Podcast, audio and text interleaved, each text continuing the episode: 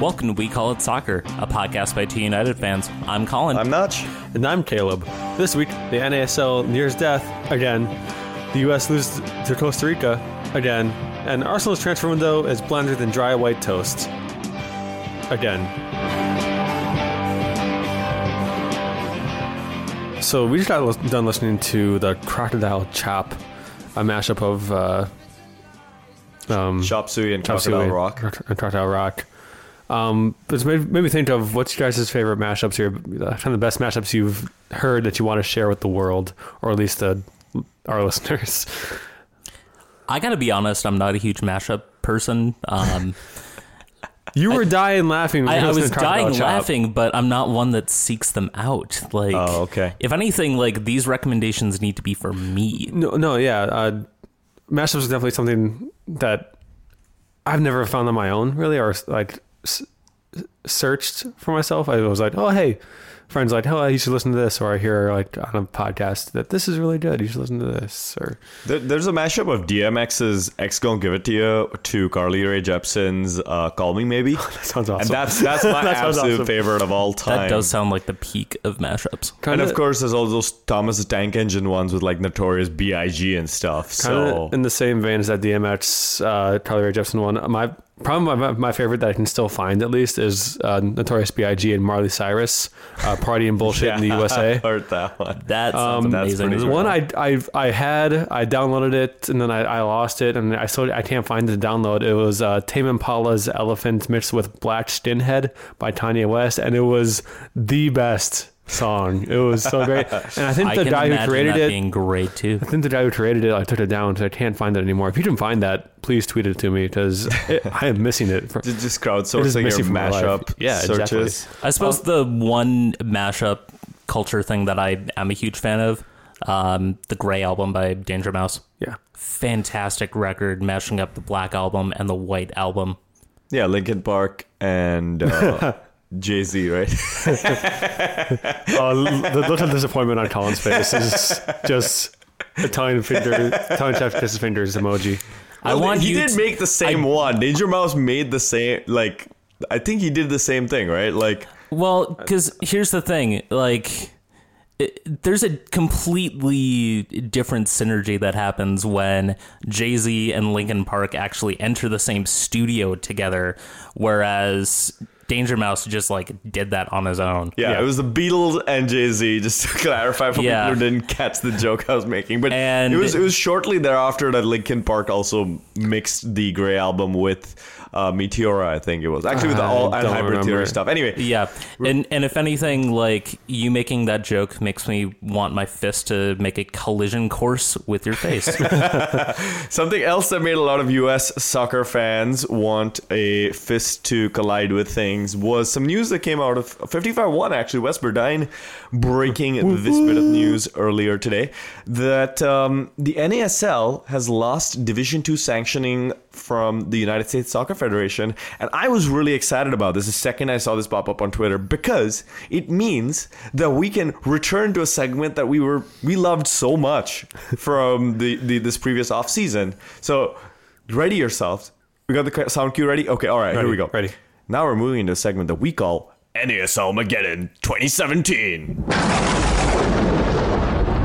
See, wasn't that great? I love that. That's like my favorite sound cue that we've ever done. I have chills. I'm just mad that it's happening now. I thought I had like 100 more shopping days until NASL Mageddon came back. But I didn't think she does anything for NASL Mageddon. I'm really sorry. Don't worry. Ricardo Silva got us all presents. Like. It feels like it's happening earlier every year. It's just a perpetual cycle of destruction. You know, it seems like every time the season ends, I go into the stores and right away, and someone dead ends up in the stores already. Their displays up. Like, wasn't it just Halloween? What are the NASL Mageddon like carols? Like what's an NASL Mageddon song? Hello Darkness, by Old Friend. I was about to do that. Yeah, that's not it. Anything by The Cure. Anything by Morrissey. Yeah, most Smith's songs. My Chemical Romance, just really dark. I'm not okay. I promise. And it's all sung by Rocco. and sold. It's like all of Rocco's not okay. Rocco promises. Oh god. Well, we do have to move into the news, which again, the USSF apparently met this past Friday. They had a vote. They decided to kick NASL out of the treehouse, and I mean, this is pretty serious stuff for the NASL. Yeah, I mean, last time the sanctioning even came into question, the league almost fell apart. That was about a year ago. I was thinking you were going to say like 5 years ago. No, it was last year, 12 months ago, that the last sanctioning last. Yeah. And just as a very quick recap, NASL was created by owners breaking away from the old USL Pro because they thought the USL Pro front office was clown shoes, which it was at the time. And so they wanted to have their own league with more freedom, and that kind of got derailed. Some people blame the old Cosmos for this. Some people blame others. It got derailed into trying to fight MLS for D1, during which then USL started fighting NASL for D2. USL gets named D2 League this time last year, approximately-ish, I think, something like that. This is a little later, but... Yeah. See, it's earlier in every year. Right, exactly. We start hearing the songs in the stores a little earlier every year. And this is now... And you know, you had all of our NASL Mageddon with NASL going clown shoes, clubs dying, clubs coming back to life, Rocco talking in the third person, Ricardo Silva naming a stadium after himself, and now we're here. Yeah, basically. I mean... All of the underlying issues that led to NASL potentially losing the sanction in the first place haven't necessarily been fixed. You're looking at a league that doesn't have a footprint in the Midwest, a league that won't get to 12 teams. Do they have a footprint anywhere other than Florida? Let's be honest. I don't think so. New York. Yeah, kind of. So it's a Pele-shaped footprint. Hey, best club in the world. Best brand in the world. Footprint. Yeah. Well, to be fair to NASL, they really did give it the old college try. They were talking big about expansions coming next year. They had the NISA league that they were kind of sort of talking to, but it's not their league. That's going to be D3 next year, hopefully, which might actually turn into a landing spot for NASL teams if NASL goes kaput. Cough, cough, Cosmos. And for the last year or year and a half, NASL really has been kind of clown shoes. You think about the Fort Lauderdale Strikers fiasco. You think about losing the Rowdies and the Fury to USL. You think about Rayo OKC, which, I mean, remember when Bill Peterson was talking about... I haven't heard that name in a year. Right. Bill Peterson was talking about OKC for 2 years after we all thought it was dead, and they put this stupid team. So NASL had this way of making dumb, boneheaded decisions for the last 2 or so years, which kind of felt like, you know, one step forward, 2 steps back. And so, because they were doing some really good things. Like, you know, you look at the things that NASL has achieved, like Minnesota United FC is here because of NASL. Exactly. Right. You look at Indy 11. You look at actually USL too, because USL actually shaped up because NASL was looking like they were really going to be a good league. So the USL had to step it up. They had to kind of get in bed with MLS. So USL's success can actually in some ways be attributed to NASL giving them some competition. I don't necessarily attribute it to the competition. I think it is just more that it made a lot more sense for USL to, you know, find some sort of stability, and they got it through MLS. But yeah, absolutely. NASL has achieved a lot of really good things at the, you know, lower levels of American soccer that need to be developed. But again, too many boneheaded decisions. Yeah. Along the way, like traffic. Absolutely. Traffic. I didn't even mention traffic. God. Oh yeah. I mean, we can go so deep with the problems with NASL. The conspiracy goes right to the top. Again, every week we just go into your segment like during the show, and we don't. Like... I'm not even going to NASL for the Reynolds wrap up this week. He's in too deep. It's too easy. I know. So you picked up some news that's coming after this announcement of sanctioning. Yeah. So North Carolina FC. This was picked up in the 55-1 story. Kind of, sort of. Confirmed by Neil Morris that they're actively pursuing options in USL. Indy 11 is apparently leaning towards the same, although according to Nipun Chopra, who, by the way, was also in on the initial story. I was going to say initial conspiracy. Like, of course, he knew it all. Okay, go ahead. So... the conspiracy of the doctors, I'm telling you. But apparently Indy 11 has not talked to USL, but that's the way that they're leaning. The California teams that are coming into NASL theoretically. Orange County, San Diego. Disruptive Delta is probably not too much disruption. Not so much. FC Edmonton is apparently expected to join the Canadian Premier League. USL might be a landing spot for the Jacksonville Armada, except for Robert Palmer is apparently... his name is Robert. No. So he says that he is, quote, doubling down on the D4 league that he's talking about building. So... I mean, there's real questions being asked about whether the Cosmos and Miami FC will go on, because Ricardo Silva isn't exactly a well-regarded individual in U.S. soccer circles because of his lawsuit, I guess.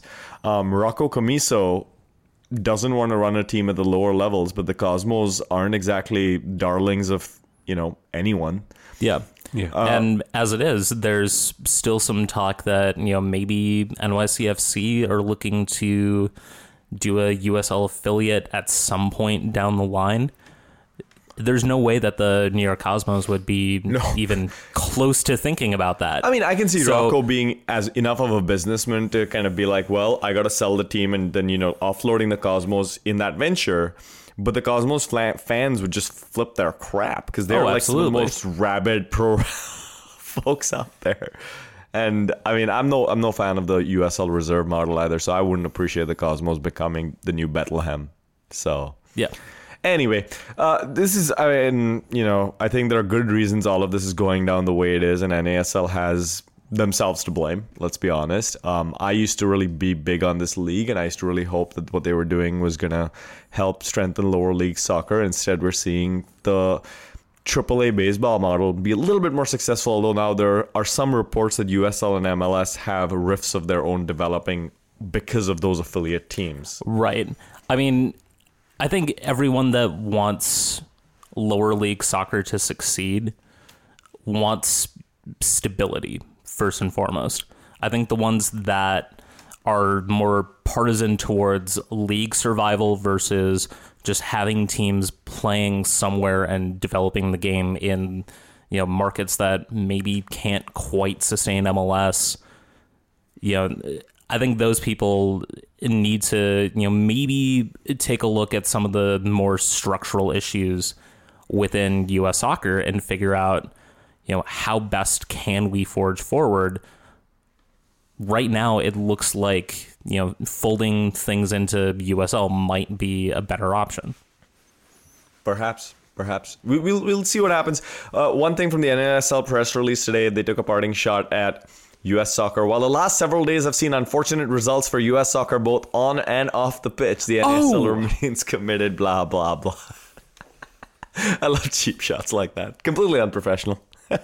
But, you know, I mean, USL's been kind of doing the same thing with their press releases for years, so makes complete sense to me. Well, anyway, I hope we don't have too many more episodes of NASL Mageddon 20, whatever. I hope it ends at 17 and we can all just put this to bed and have, as you were calling for, some stability. But with that, let's move into our more regular segments. First, we start with Loon Monitoring. The Loon Monitoring segment. We discuss our loons, Minnesota United FC. And Caleb, I have to commend you for our segment intros last week while I wasn't here. You struggled a little bit, but you made it work. Oh, yeah. I think I'm going to write them down now, what I say with every segment, so that if you know I get hit by a bus, our loyal listeners, they can have some...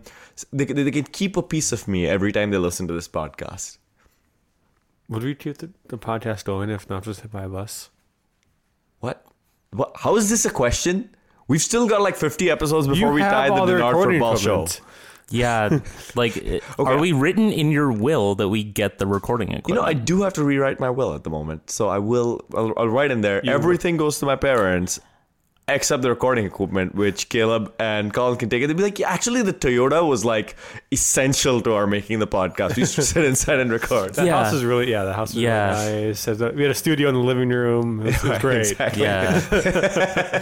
So, and the reason that, by the way, listeners, that we can horse around so much is because of the international break. There's very few MLS games, very few league games around the world. We get to talking about World Cup qualifiers and such, but again, we should return to Minnesota United FC before we get to all of that. What happened with our Loons this past week, guys? Goodbye, sweet Bashkim Kadri. Who? Rumors that he was partying with his old party crew in Copenhagen had made their way onto Reddit already before Minnesota United announced that the player that Caleb had forgotten all about had been released from his loan. Who? I'm serious. Who was that guy? Is he a defender? Do you remember that back heel during the preseason? No. We'll always have that. That's like all that we'll have. Wasn't that Starkov? That's a name I haven't heard in a long time.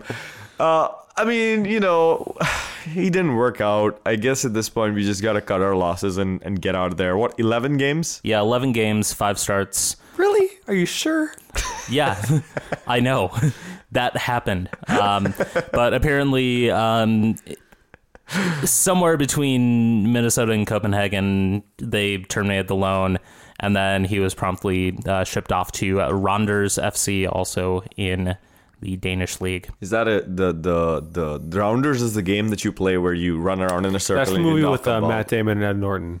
Yeah, that's such a good movie. It has like Topanga or something, right? Is she in that? I don't know. I don't think she is. Did anything else besides Boy Meets World? I'm pretty sure not. But so this is a team that basically cosplays that movie all the time. Their games are just I hope so. Yeah. Okay, all right. I will learn who Bashkim Kadri is to watch their games, if that's how it is. Minnesota United's superstar goalkeeper Alex Kapp, formerly of Atlanta United FC, was loaned to the USL's Pittsburgh Riverhounds. Obviously a shot at NASL from a former NASL team, right? I think you're looking too far into this. Yeah. Like, is that tinfoil on your head? That's even out there for me, Notch. I'm pretty sure it's a team that actually has lost its two top goalkeepers in the last couple of weeks. Oh, what happened? Where'd they get lost? Just in the wash. In the physios. Yeah. Every time you put your goalkeepers in the washer, one less comes out. Yeah. Well, Alex Kapp, though, his fate was very different with Pittsburgh as opposed to us. He was on the bench. So yeah. He actually suited up for a game. Yeah. Yeah. It's like the time we had, what is it, Pedro Mendes in 2014, that guy we signed from Indy, like right before we played them. And then he was on the bench, I think, once, and they sold a game-worn jersey and coats of his. Wow. Anyway. Nice. Jose Leighton, Costa Rican. Some news with him. We signed him, what, a month ago? Yeah. Signed some visa issues. Yeah, like last day of the transfer window, his deal went through. Visa finally turned up fine, and he is now training with the team. Okay, fantastic. Great. Well, one of the other things that has happened this past weekend with the international break is that the soccer housing market was quite slow. Only what is it, 4 listings on the major listing service? Some would say a crash. A crash, okay. Yes, a housing crash, which we will cover in a segment that we call The Major Listing Service. In the Major Listing Service segment, we talk, of course, of MLS. And the first result, New England, the Revolution, scoring 4 against Orlando, who had a pretty shitty week. See what I did there? Yeah. Yeah. Tough crowd, guys. But turns out New England actually had a crowd. So that's something good for them. Yeah. I was surprised. Yeah. There were people in the stands. What? How does this happen? I'm sure there was probably like a Patriots game scheduled and then they had to cancel it and then the Revolution. Nobody leaves. It was legitimate soccer fans going to see a game and seeing their team win handily, because Orlando City's been garbage since like April. Like hot garbage since April. What happened in April? Was there like something like, was that when like they punched that Atlanta fan or something? Like what happened? Honestly, that might be. It might be around there. Yeah, they had. I think Alison Bendick had like the player of the month, and ever since then it's been downhill. Yeah, Kyle Larin isn't scoring. Dom Dwyer hasn't scored since joining. Giles Barnes isn't playing as well as Breck Shea is, which is weird to say. Carlos Rivas is still playing like Carlos Rivas. And Jonathan Spector is not in the 18, which is a huge miss for their defense. This is, I mean, it's really strange. Yeah, although, I mean, it at least makes sense that a really decent attacking outfit like New England would actually just totally trounce a team that's on a bad run of form. Everybody's favorite fertility idol, or at least the one, a player with one on his head, Kei Kamara decides to put his first career, or first MLS hat trick in this game. Yeah, second goal celebration, I'm surprised that he survived afterwards. It seemed like he was... Do you remember those shoes that had like the little grind pad in like the arch of them? It seemed like he thought he was wearing those and tried to do like a 5-0 on the advertising board, and it failed spectacularly. He just kind of slipped and fell right on his ass. Yep. Yeah. That's when your pelvic bone hurts a bit. Lee Win. I believe that Lee will win. Equally record by getting 4 assists in a game, joining Landon Donovan, the hair himself, Carlos Valderrama, Dwayne De Rosario, and Chris Henderson. Those are 3 really good names in MLS history, and then there's also Chris Henderson. I was going to say, is Chris Henderson the one that plays Thor? No. He was the one with who was the guy? Who's the dad from Third Rock from the Sun? Oh, John Lithgow. Yeah. Chris Henderson was in that movie with John Lithgow. He was the abominable the Yeti, like, joins out to the family, and then they have to send him away, and that was Chris Henderson. That is a deep cut right there. Appreciated though. This game also reminded me that there's a player named Aha in MLS because he got sent off for a second yellow for a foul on Kei Kamara. Send off me. Send off me. Send me off. If the refs were not singing that song, if the refs fans were not singing that song, I hate them. So, anyway, Teal Bunbury got a goal in this game as well.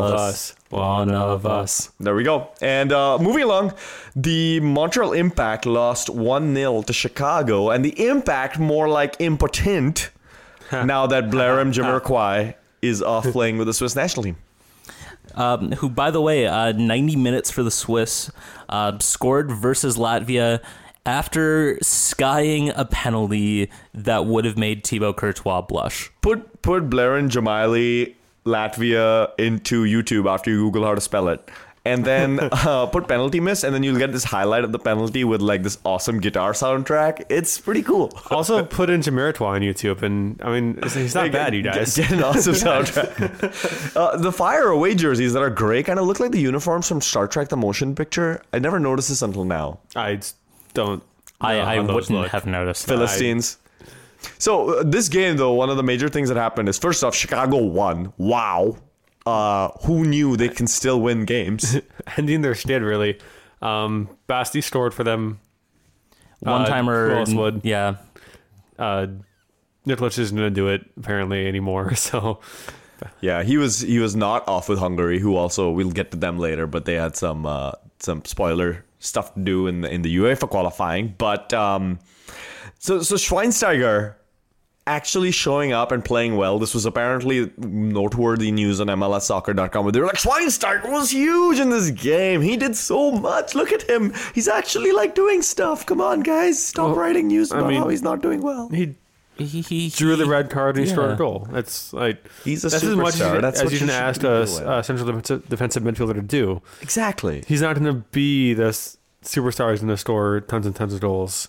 He's just going to, tackle and defend and create plays.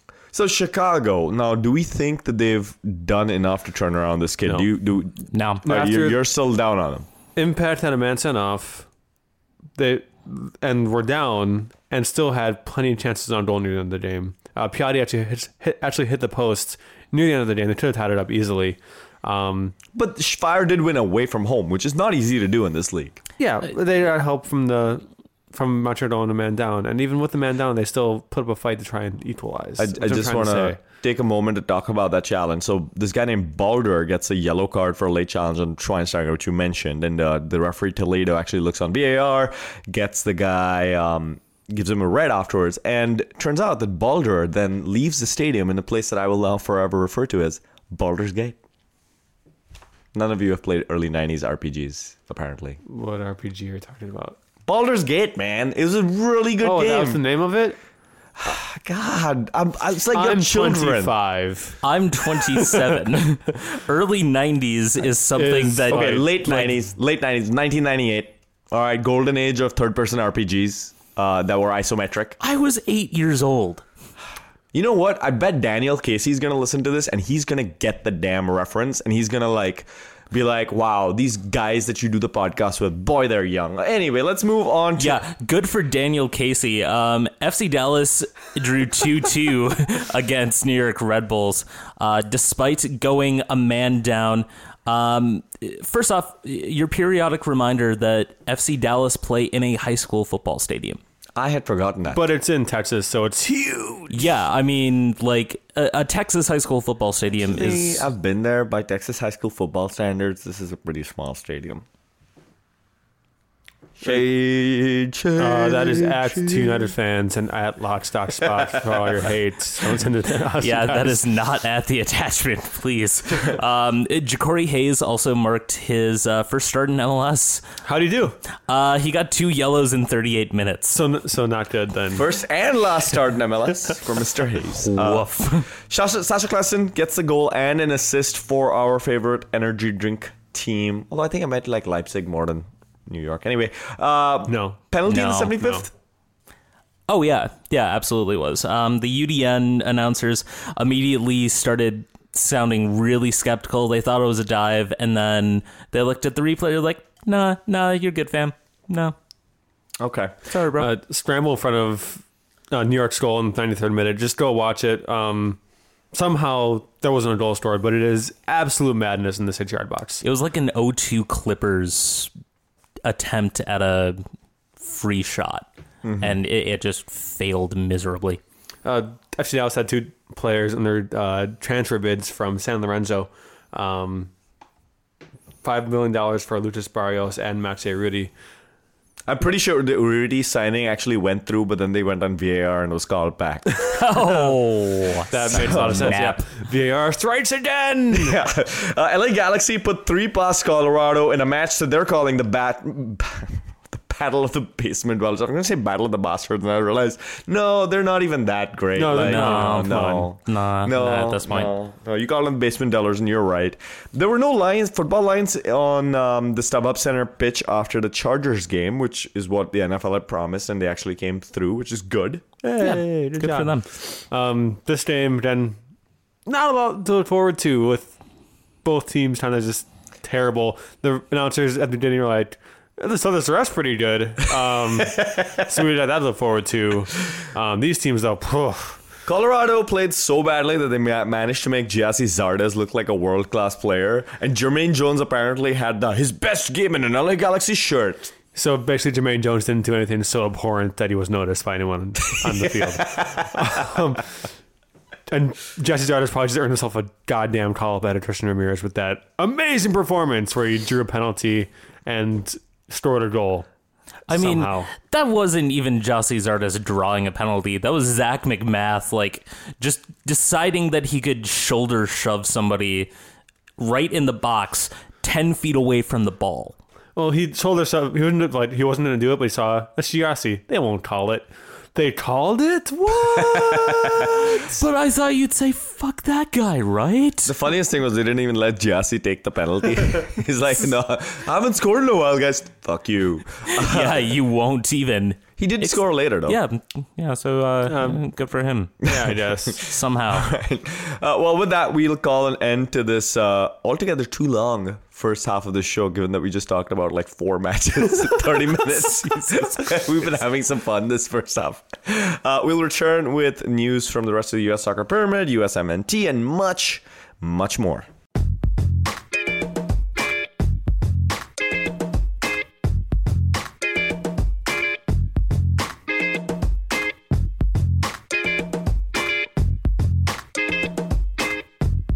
So in the week that USSF managed to tell NASL that their sanctioning was gone, What did you guys unsanction from your life? Like, what did you remove from your existence or from your world? Oh wait, my wife doesn't listen to this. Anniversary gifts. Really? Thanks, honey. Man, things got real there. What did I eject from my life this week? I think next year I'm going to actually gasp, be in a seated section for Minnesota United games. I think I need to take a year to actually watch what's happening on the pitch. So I think I have decided to remove, unsanction my capoing for a year. Breaking news on the We Call It Soccer podcast. I think section 131 is where I want to go. If anyone listening to this wants to make me a better offer, I want someone to sit next to. Colin right now is the highest bidder with section 131. So I haven't even bid anything. I was just like, yeah, we send 131. Yeah, there you go. See, that's convincing to me. So, I mean, the way my dresser is looking right now, I'm thinking I'm doing laundry. I should probably do that soon. Okay. Yeah, you should probably get on that. I'm out of socks. It's not good. Yeah. I mean, it's better than being out of underwear. No, I'm fine with that for a few more days, but I should probably do laundry. Okay. All right. Well, it looks like we've all come up with things that we want to change about next season. Don't wait that long to do your laundry, Caleb.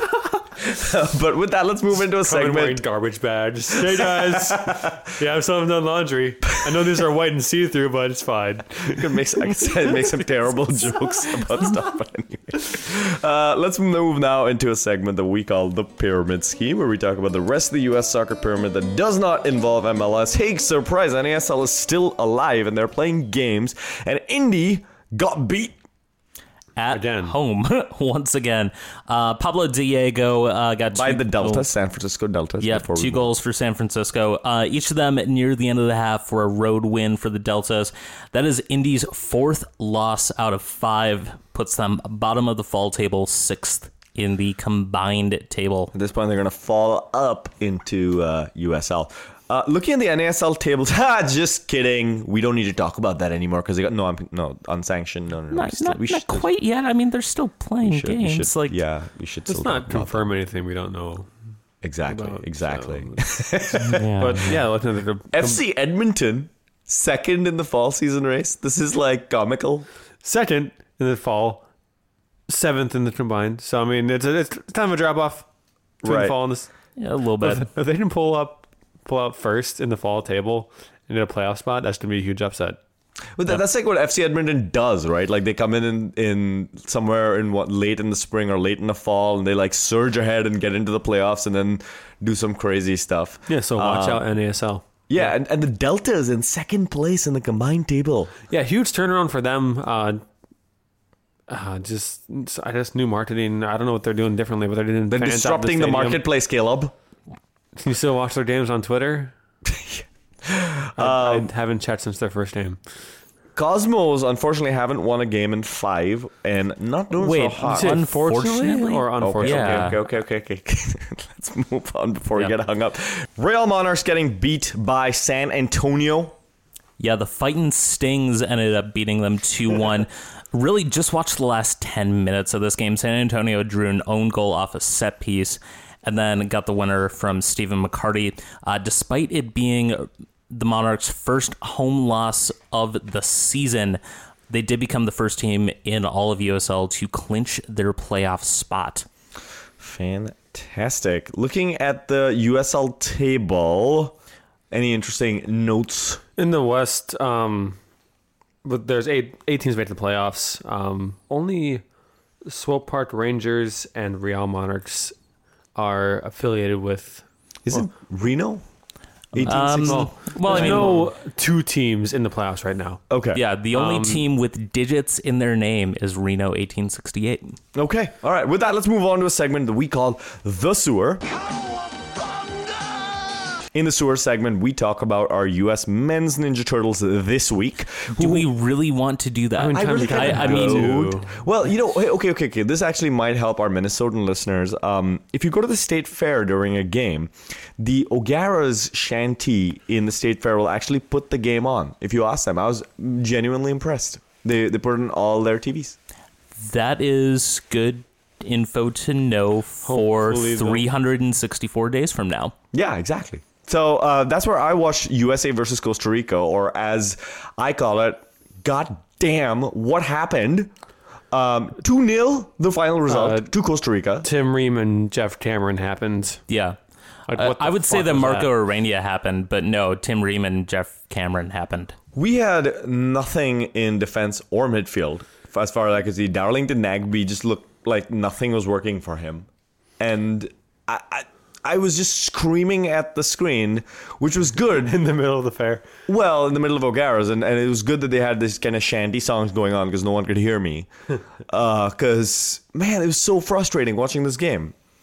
And then, you know, the worst thing is you go onto Twitter afterward, after this abject performance that I'm sure most of our listeners have already read about, but you go onto Twitter after it, and everyone's whining about, why did we play with so many Costa Rican fans there? U.S. Soccer Federation should ensure that we have home parent advantage, blah, blah, blah. So, first off, that was a very good impression of Twitter afterwards. Second, not only Twitter, it was the commentators before, during, and after the game. Which actually tells you just how much of what we as fans think about games is influenced by what the commentators are saying. Oh, absolutely. This was, I mean, people who were at the game say at most there were 20% Costa Rican fans. They were just louder because guess what? Their team was doing well, and for some reason the American Outlaws forgot what they do, which is support the U.S. They just sat there quietly. This isn't even the first time, like, there was somebody on Reddit that posted a actually very good rant that there have been multiple times on the East Coast where the American Outlaws just have not been an organized section. Send Seattle Capos to Columbus.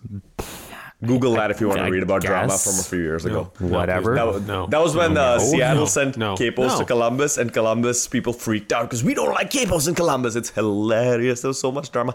But you were saying about that analysis, and apparently Sammers were loud, according to that guy. Yeah. The like Sam's Army rejuvenation supporters group. Right, yeah. So when you have a decent, well-organized supporters section, yeah, you're going to get a good amount of chanting going on. I mean, look at Minnesota United fans who have outsung home supporters group in Colorado, Chicago, KC, in Chicago. You can't whine about a small group of people outsinging you. And I'm sorry, this is not on the Federation. This is on the Outlaws, this is on the U.S. supporters in the stadium. There were some great memes today when the USA was playing in Honduras that, man, the Federation should have ensured that there weren't so many Hondurans in the stadium. Why did they agree to play in San Pedro Sula? Like, it's really warm there. There's tons of Hondurans. And initially, it looked like the game was going the same way. Yeah. Can I just go back to the Costa Rica game just one moment? Yeah, sure. Good on Francisco Tavo playing left-hand side. Really kind of shut down Pulisic. Yeah. Sorry, literally Messi. Played really well in defense. No. He was literally Molino in that game. Oh, shit. Calvo did play really well. Our Francisco Calvo. Johan Venegas coming on as well for Costa Rica. But we'll talk about that in a sec. Okay. USA going 1-0 down to Honduras in the first half of their second qualifier. Panic setting in on Twitter. Arena out tweets being mixed in with Klinsmann out tweets. I'm very behind on my coaches. And I mean, it's, you know, everyone. So Bobby Wood gets a late winner for the U.S. And again, equalizer. The lady equalizer. Point winner. Bobby Wood is Bay forever. And if you're listening to this podcast, good chance that you've read all about this game or actually watched it. I just want to point out one thing that afterwards everyone's like, "Oh, we're so happy with a point. A point is a point." Blah de blah de blah. No, the U.S. got 1 point out of 6 available points in their qualifiers, playing Costa Rica and Honduras. Luxembourg, a country that is, 1 billionth the size of the U.S. or something like that, got 4 points out of 6, playing France with, you know, all the French players that are this, you know, darlings of the international soccer, and playing Belarus, who are ranked equal to Honduras. So Luxembourg did better in this international break than we did. How is anybody who's a U.S. fan even somewhat happy with this? Because we saw them 1-0 down against Honduras, and they ended up getting a point late. USA wins 1-1. We're happier than we could be. I don't think it's happiness or really kind of being content with where we were in this international break. It's more a relief that we didn't come out with 0 points.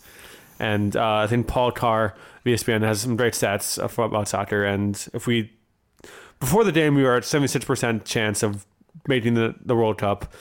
After a loss, we would have been 56% chance. After a draw, we would have been 74%. So we did go down, but we still have a chance. If with a loss, we would have to win our next two games for sure. Yeah. There's not as much pressure on the next two games, but we should still win our next two games.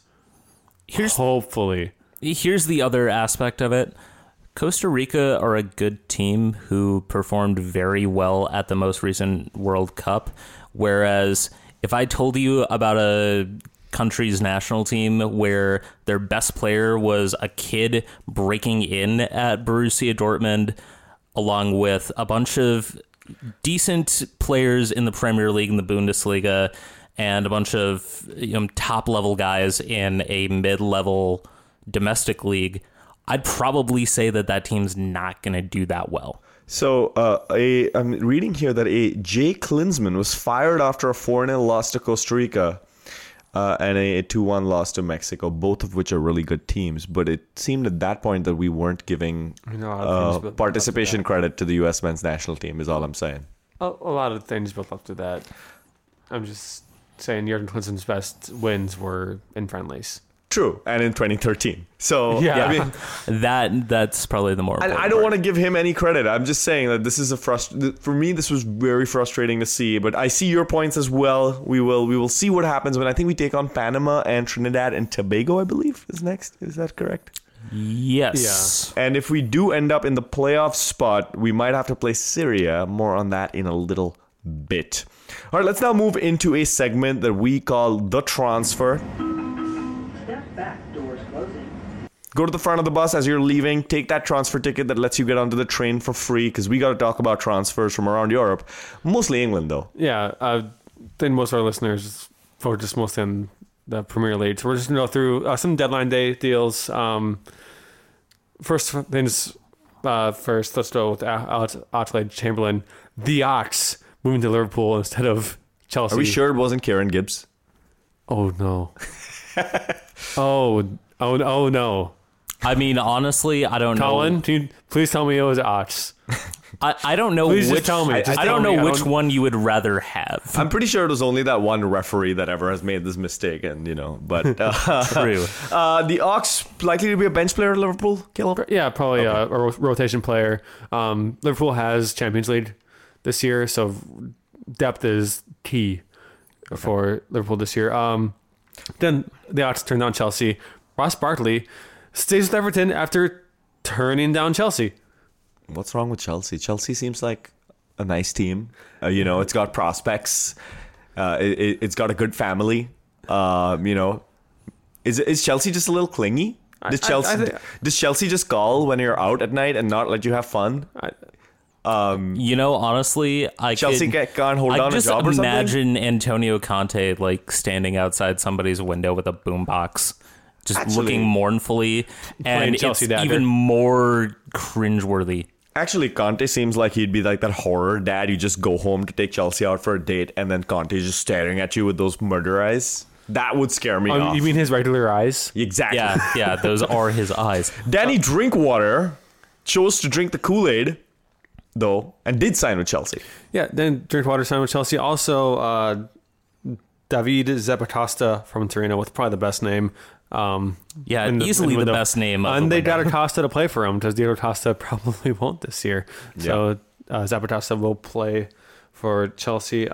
Spurs signed Fernando Llorente for some reason from Swans. Pretty sure he was good on FIFA 09, so maybe they just got an old version of the game. Pretty sure they just signed him for next August when Harry Kane can't score.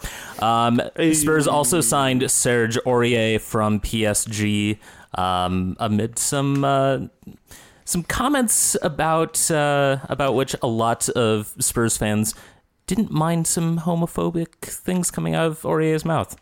Not cool. Not cool at all. Not so cool. Kind of Spursy. Wilfried Boney returned to Swansea. They sold him for $28 million and they brought him back in for $12 million. It's pretty good business right there. Swansea also brought in on loan Portuguese wonder kid Renato Sanchez from Bayern Munich, who hasn't been as much of a hit as he was expected to be when he signed for Bayern. So Bayern looking to get Renato some playing time. So Paul Clement, who used to be, I think, an assistant under Ancelotti. Yeah, definitely worked in those angles and worked in that relationship. Yeah, and I mean, Swansea will take it, right? They get a really good player. Yeah, absolutely. For a little while. And so I think Swansea actually did pretty well in this window despite losing Sigurdsson. Oh, yeah, absolutely. Some kind of smaller sign-ins here. Brighton signed Ezekiel Shalato from Sporting Lisbon and Tim Krul on loan from Newcastle, and Nati Wells signs from Burnley from Brighton. Probably the biggest news from this transfer deadline day. This really, you kind of put it best, Notch, where this was the quote-unquote blue balls of transfer deadline days, where so much things were supposed to happen and then it just didn't, and then you had to go watch some videos from some old transfer deadline days and remember the good old times and just trying to go into those a little more. But Alexis Sanchez didn't move from Arsenal. They turned on a £60 million bid from Man City. Thoughts, Colin? I'm frustrated that the deal didn't happen, given how little he showed for the team against Liverpool. The bid was apparently turned down following Arsenal's inability to bring in Thomas Lemar from Monaco, who did not want to play for a Europa League side. It must be did said. Not. He did indeed. Want to go to Liverpool, who also couldn't sign him though. Both teams are expected to go in for Lemar in January. And he, I think, scored a goal. He scored a great goal for France. Yeah. Fantastic. So it was like, oh, we did it. Oh, no. Exactly. No. Well, just one other big piece of news, which is that Kylian Mbappe signs with PSG on loan from Monaco, except they have an obligation to buy him. So it doesn't sound like a loan to me. Not an option, obligation. Right. This is not sketchy at all, guys. No, which is totally not at all why UEFA is actually looking into this deal, along with the Neymar transfer, as a potential violation of financial fair play rules. We'll see what happens with that. I'll just put in one little bit of thing to keep in mind when you think about financial fair play, which is that financial fair play does not exist to even the kind of playing field in Europe, like MLS's salary cap does. It exists only to make sure that clubs don't spend themselves into oblivion, like Leeds or Portsmouth or things like that. So just keep that in mind, because there's a lot of confusion when particularly folks, fans of MLS, think about financial fair play. We think it exists to like tone down the big club attitude, which we'd all like to see, I think. That is not why it exists. So anyway, let's move on to a segment we call They Don't Call It Soccer. In brackets, some do, though, where we talk about soccer from parts of the world that we haven't talked about so far. And this week, it's a World Cup qualification bonanza. Dun, dun, dun, dun, dun, dun, dun, UEFA. So Belgium have qualified for the World Cup, the first team out of UEFA, outside of the host country, Russia, to do so. Roberto Martinez is Belgium. Indeed, I suppose. 9-0 win against Gibraltar. Weak. As well as a 2-1, I believe, away win versus Greece. Yep. Spain 3-0 over Italy. The Isco show. The Isco Disco, as they say. Relevant to Americans is that David Villa came on for the Spanish, but then got hurt in training after this game, so he might not ever get to his 100th cap or something like that. I'm not sure, something but like his first Spain appearance since the 2014 World Cup. Yeah, and came to rapturous applause. We mentioned Luxembourg 0-0 draw against France. France was coming off a 4-0 win versus the Netherlands, who are in very big crisis of not making the World Cup this year. Yeah. The Netherlands. The Luxembourg, like I said, had beaten Belarus 1-0. And the way that I think one of the French players, I can't remember who it was, characterized this was they played against 11 warriors, France did, who just did not want to let France through. After this game, the Luxembourg players and managers celebrating like they'd won the World Cup itself. They were reading about. I was reading about the salary differences between the French squad that's worth millions and millions of euros and the Luxembourg guys who are all worth like tens of thousands of euros. So the fact that Luxembourg was able to hold France is a massive accomplishment for these guys. Probably the biggest result in Luxembourg men's soccer history. Yeah. This keeps France within 1 point of Sweden in UEFA's Group A, and they are going to face Bulgaria away and then Belarus at home going forward, whereas France has a game versus the Dutch. Sweden has a home game. Oh, sorry. Yeah. Sweden has a home game versus the Dutch, who are third by 3 points in Group A. Northern Ireland are assured of a playoff spot after going 9 points clear of third in Group C. Again, a very commendable achievement given that Northern Irish players are got from as far as League 2 in England. So they don't exactly have a deep pool. No, not at all. And probably also salute the Queen while fucking sheep. Anywho, Group B, Switzerland. Serious, dude? God. Up the rock. In Group B, Switzerland is ahead of Portugal by 3 points going into the final two matches. This is going to be a very interesting final couple of games. Portugal face... I did fucking sheep or slew in the tween, but both at the same time? Come on, that's too far. I'm sorry, I just handed over that. I'm sorry, don't continue. Portugal will face up against Andorra, Switzerland up against Hungary in Game 1. Game 2 will be Portugal hosting Switzerland. So primetime viewing. Yeah, this is the group to watch, Group B, going into the next round. England! Beat Malta 4-1. People were still disappointed in England. Apparently, they were expecting like a 10-0 thrashing, and everyone was disappointed with just 4 goals. To be fair, even at a 4-1 win, the most entertaining part of it was somebody running on field during the 69th minute. Hey, nice. Slovakia got beat by England 2-1, so they're 5-point ahead in Group F and would essentially need to lose their next 2 games not to qualify straight for the... It's the English national team. It totally could happen. Yeah. Let's talk about the AFC qualifiers. 2 groups there. Group A, Iran and South Korea advanced to the World Cup. How's India doing, guys? No, keep going, please. Both of them drew their final games. Syria's late 2-2 draw with Iran earns them a spot in the AFC playoff at the expense of Uzbekistan. Syria... I know I'm disappointed to see the Uzbekis go out. Yeah, you're the only one. I know, I'm kidding. Syria has played all of its games in World Cup qualifying on neutral sites due to the ongoing civil war. Notably, far from Syria country, Malaysia was the host to their last game. According to Grant Wall, because there's a possibility... that Syria will have to play a home-and-home playoff game against the United States. Apparently, there will be no issue securing visas for Syrian players to come into the U.S. despite the... Well, we don't know what his source on this is, and he's saying he doesn't think that there'll be problems, but who knows. If there are issues, this has happened in the past with the Soviets, actually. The FIFA will disqualify the US and give us a loss, allowing Syria to go through. So FIFA feels very strongly about the non-political nature of this sport. So go read up on the Syrian soccer team. It's a heartbreaking story of hardship and overcoming adversity. And I really do want to see them go through and get to the tournament. Because, I mean, with people like this who are dedicating their lives to sport with a backdrop of war, it's tough enough for them already. I'd really like to see them succeed. Since I brought up India, I just want to point out they were in Group D. They scored 3 points by beating Guam 1-0 and ended up last in their groups.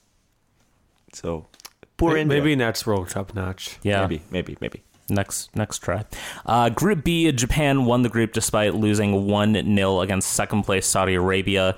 That sent Australia into the playoff on goal differential even after they won 2-1 against Thailand. So, again, Syria versus Australia to decide who plays the 4th-place team in the Hex. With the CAF roundup, Tunisia have kept the top spot in Group A after a 2-2 away draw versus Dr. Congo, and Guinea and Libya were eliminated.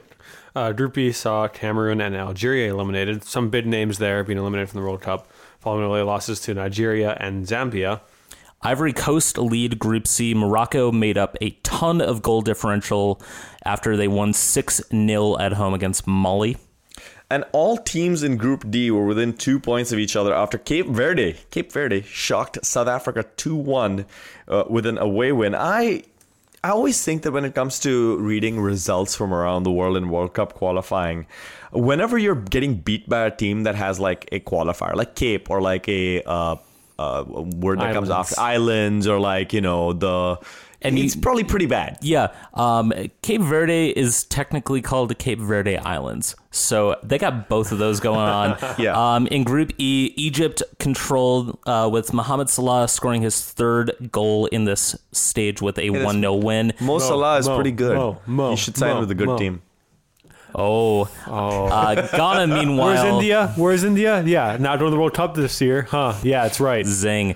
Ghana, meanwhile, won 5-1 away in a result eliminating their opponents, GED Congo. They didn't finish high school, but they went back and like studied really hard. University of Phoenix, Congo. Oh, God. In the Common Bowl recap, I think the most stunning bit of news is Argentina. Yeah, Argentina. Venezuela was ahead when we started our podcast, 1-0.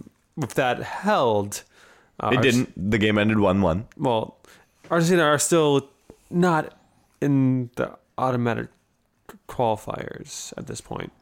Essentially, Argentina is at major risk of not making the World Cup, which would be cataclysmic. It happened last time, too, where Maradona came and saved them somehow. Wait, was that 2014 or 2010? I think that was 14, yeah. Yeah.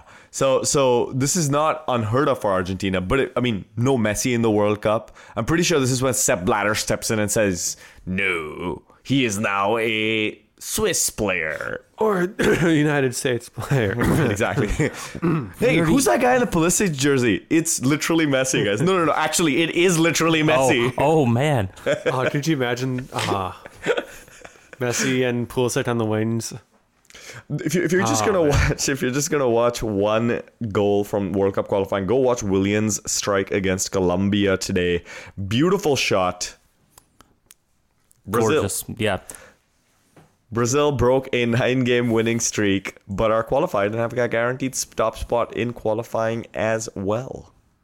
Good for them. Finally, Chile stumbled to a 3-0 loss versus Paraguay and a 1-0 loss at Bolivia. Alexis Sanchez looked terrible in both games. It's like there's something on his mind that he's like worried about. I was just going to say it's not really a change in form for him. So. Yeah. I mean, especially after Liverpool, like... Well, after what? Yeah. After that game where Alexis Sanchez and 10 other Arsenal players looked like absolute shit, it makes sense that he continues to look like absolute shit. All right, somehow this episode has become one of our longest in recent history, despite having... I feel like this always happens. We don't have games, right? We can just riff. It's going to be great. Let's just make jokes about everything. Well, we haven't spent time together last week either, so we're like, just hanging out, like chilling, like, getting together, like sharing our news or what we did in the last week or didn't get in some cases. And so... It's good, but we got one more segment before we end this show, which is the Reynolds Wrap-Up, where Colin takes a soccer conspiracy theory you know you're thinking about and makes sense of it for you. So, near the end of the U.S. versus Costa Rica game, Johan Venegas came on and proceeded to draw a yellow card against Jose Altidore. I know it was soft, I know it was dive-tastic, but... Why would Josie even get into a situation where he gets a meaningless yellow card and then proceeds to get suspended versus Honduras? So Matt Doyle brought this up during Extra Time Radio that it was very much a CONCACAF card, but Josie tried to get suspended for a game that they felt more confident in, thus double CONCACAFing. Interesting theory, armchair analyst, but... Consider the fact that the U.S. were easily the second best in the Honduras match. They needed someone who could bulldoze a really abject back line that Honduras had. Therefore, that CONCACAF'd the double CONCACAF. However, When you consider the lack of games offered Josie in domestic and international play, it made it so a game in 95 degrees plus humidity that would push him way over his red line, thus by making him less worn out for future games, including that October national team cycle. He double CONCACAF'd the double CONCACAF. However, I'm very confused. Given the poor results in this set of games, there's enough concern that Bruce Arena over CONCACAF'd his team, and if he even mentioned the notion of a double CONCACAFing of a double CONCACAF, it would be CONCACAFing a double CONCACAF to double CONCACAF. Thus, sources tell me that USSF is actually going to give Josie Altidore one chance to save Bruce Arena's job as a result of this poor set of results. He's going to be given a spinning top.